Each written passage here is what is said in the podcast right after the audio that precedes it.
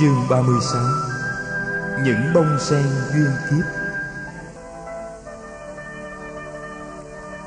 Một hôm, công nương Gia Du Đà La thỉnh Phật, Đại Đức Ca Lưu Đà Di và thầy Naga Salama tới thọ trai ở cung điện riêng của mình. Bà cũng đã mời hoàng hậu. Sau buổi cúng dường, bà đã thỉnh Phật và hoàng hậu đi ra ngoại thành thăm những xóm nghèo nơi bà đã làm việc cứu tế xã hội trong những năm qua. Các thầy Kalu Đà Di và Naga Salama cùng đi với người. La Hầu La cũng được đi theo Phật.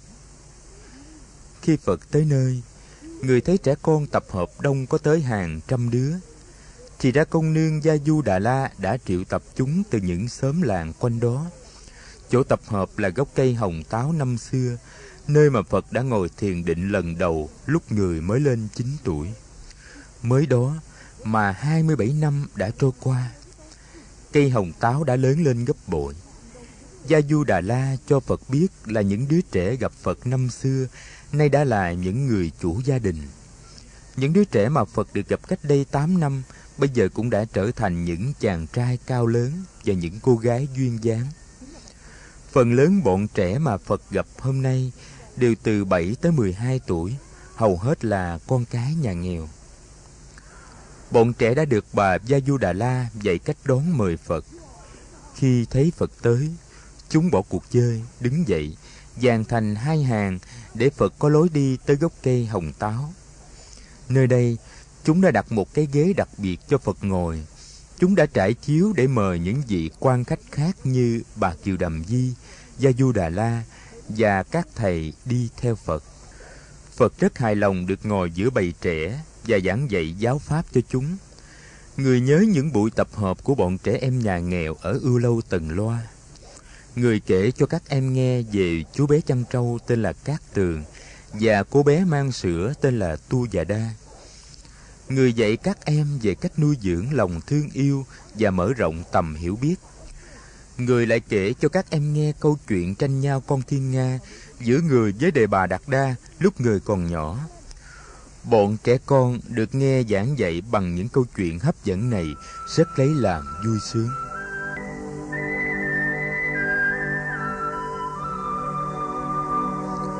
Cuối cùng, Phật bảo La Hầu La ngồi trước mặt người, rồi Phật kể cho tất cả các em bé nghe một câu chuyện tiền thân Câu chuyện như sau Ngày xưa Có một chàng trai trẻ tên là Mễ Kiệt Thông minh, đức hạnh, hiếu thuận và học giỏi. Chàng sống ở miền chân núi Hy Mã Lạp Sơn. Chàng muốn đi về miền đồng bằng để học hỏi thêm. Không có tiền Nhưng chàng cũng can đảm ra đi. Chàng mang theo một cái gậy, một cái nón Một cái bình đựng nước uống và một chiếc áo choàng. Trên con đường về Kinh Đô Mỗi ngày chàng ghé lại làm việc cho những nhà nông dân bên đường để có được cơm ăn và để tiếp tục đi nữa. Có khi chàng còn được trả tiền.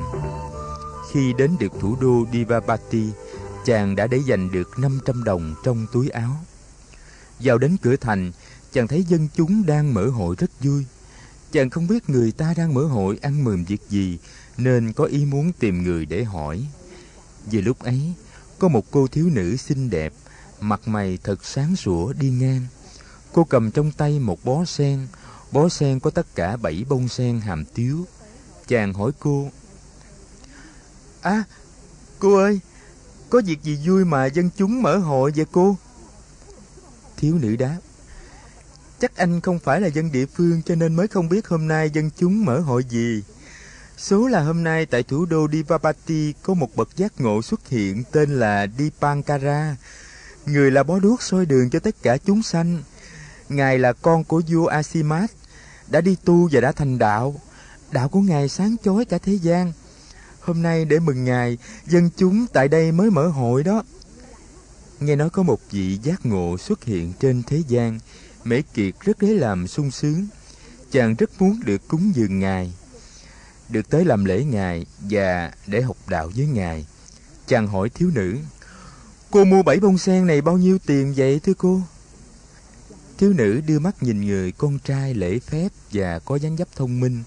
Nàng trả lời, Em chỉ mua có năm bông thôi, hai bông kia là của em đem theo.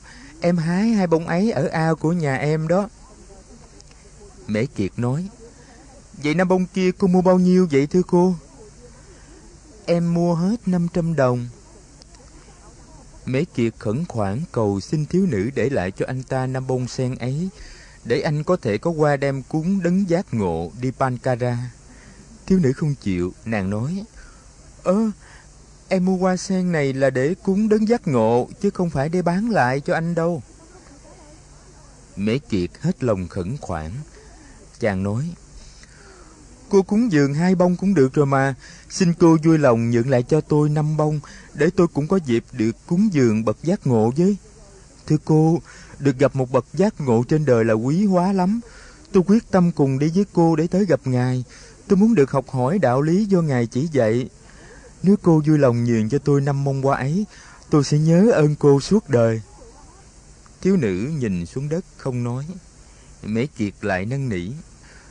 Nếu cô để lại cho tôi năm bông qua kia, tôi sẽ làm bất cứ điều gì cô sai bảo để trả ơn cho cô.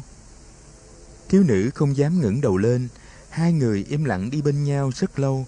Cuối cùng cô lên tiếng.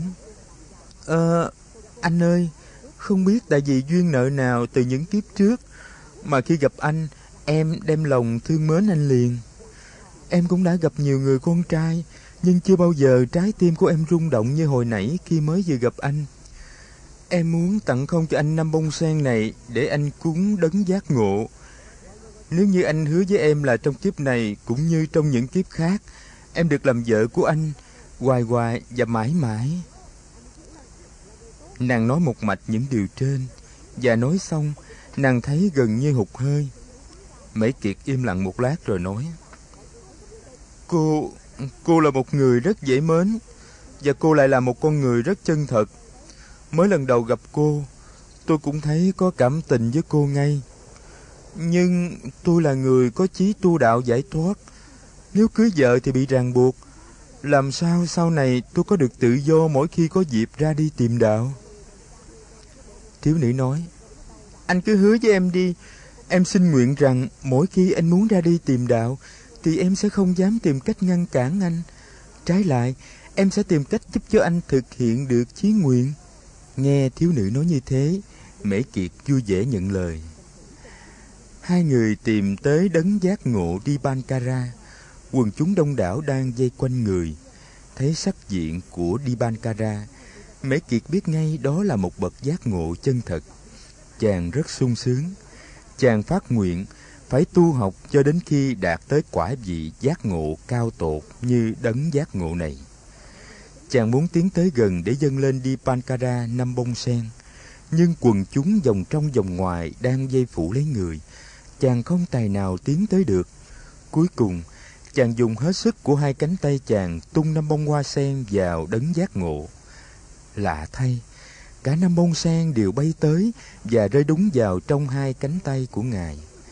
Mễ Kiệt thấy thế mừng rỡ. Chàng biết là lòng thành của chàng đã cảm ứng được với đấng giác ngộ. Vừa lúc ấy, thiếu nữ trao cho chàng hai bông sen còn lại, ra hiệu cho chàng tung vào tiếp. Chàng nhận hai bông hoa và tung lên. Màu nhiệm thay, cả hai hoa sen này cũng đều rơi đúng vào giữa tay đấng giác ngộ Dipankara vì lúc ấy, Đức Toàn Giác Dipankara lên tiếng gọi người cúng dường hoa sen tới bên cạnh người. Quần chúng hé lối cho Mễ Kiệt đi vào. Mễ Kiệt cầm tay thiếu nữ kéo nàng theo. Đến trước mặt người, Mễ Kiệt và thiếu nữ quỳ xuống. Đức giác ngộ Tripankara nói với Mễ Kiệt. Ta biết được tâm thành của con.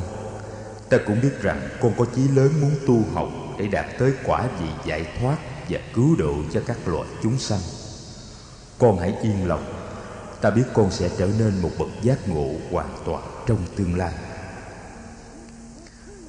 Rồi nhìn thiếu nữ đang quỳ bên Mễ Kiệt, Ngài nói, Còn con, Trong kiếp này và trong những kiếp tới, Con sẽ là người bạn đường của Mễ Kiệt Con hãy nhớ lời nguyện của con, Lo tác thành cho chí hướng của chồng mà không tìm cách ngăn cản chàng Mỗi khi chàng ra đi tìm đạo Mễ Kiệt và thiếu nữ rất cảm xúc được nghe lời dạy bảo của bậc toàn giác.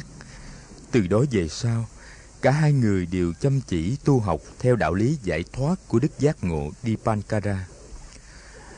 Phật ngẩng lên nói với bọn trẻ Các con nghe không? Từ kiếp ấy về sau trong kiếp nào, chàng Mễ Kiệt và cô thiếu nữ cũng đều được gặp nhau Và cũng đều đã trở nên vợ chồng. Và mỗi khi người con trai đến tuổi ra đi tu đạo, Người con gái lại tìm cách giúp đỡ người con trai. Chẳng bao giờ nàng tìm cách cản ngăn chí nguyện của chàng. Vì vậy, chàng rất biết ơn nàng. Cho đến một kiếp nọ, Chàng thực hiện được chí nguyện lớn của chàng Và trở thành một bậc giác ngộ Sáng suốt không kém gì bậc giác ngộ đi Bankara kiếp trước. Các con nên biết, Tiền của và danh vọng không phải là những vật quý nhất trên đời. Tiền của và danh vọng có thể tiêu tán rất mau chóng. Nhưng sự hiểu biết và lòng thương yêu mới thực sự là những gì quý nhất trên đời. Có hai thứ ấy thì chắc chắn là con người có hạnh phúc. Chàng mễ kiệt và cô thiếu nữ đã sống hạnh phúc với nhau trong nhiều đời nhiều kiếp đó cũng là nhờ hai người đã có sự hiểu biết và hết lòng thương yêu đã hiểu biết và đã thương thì không có gì mà ta không thực hiện được trên cõi đời này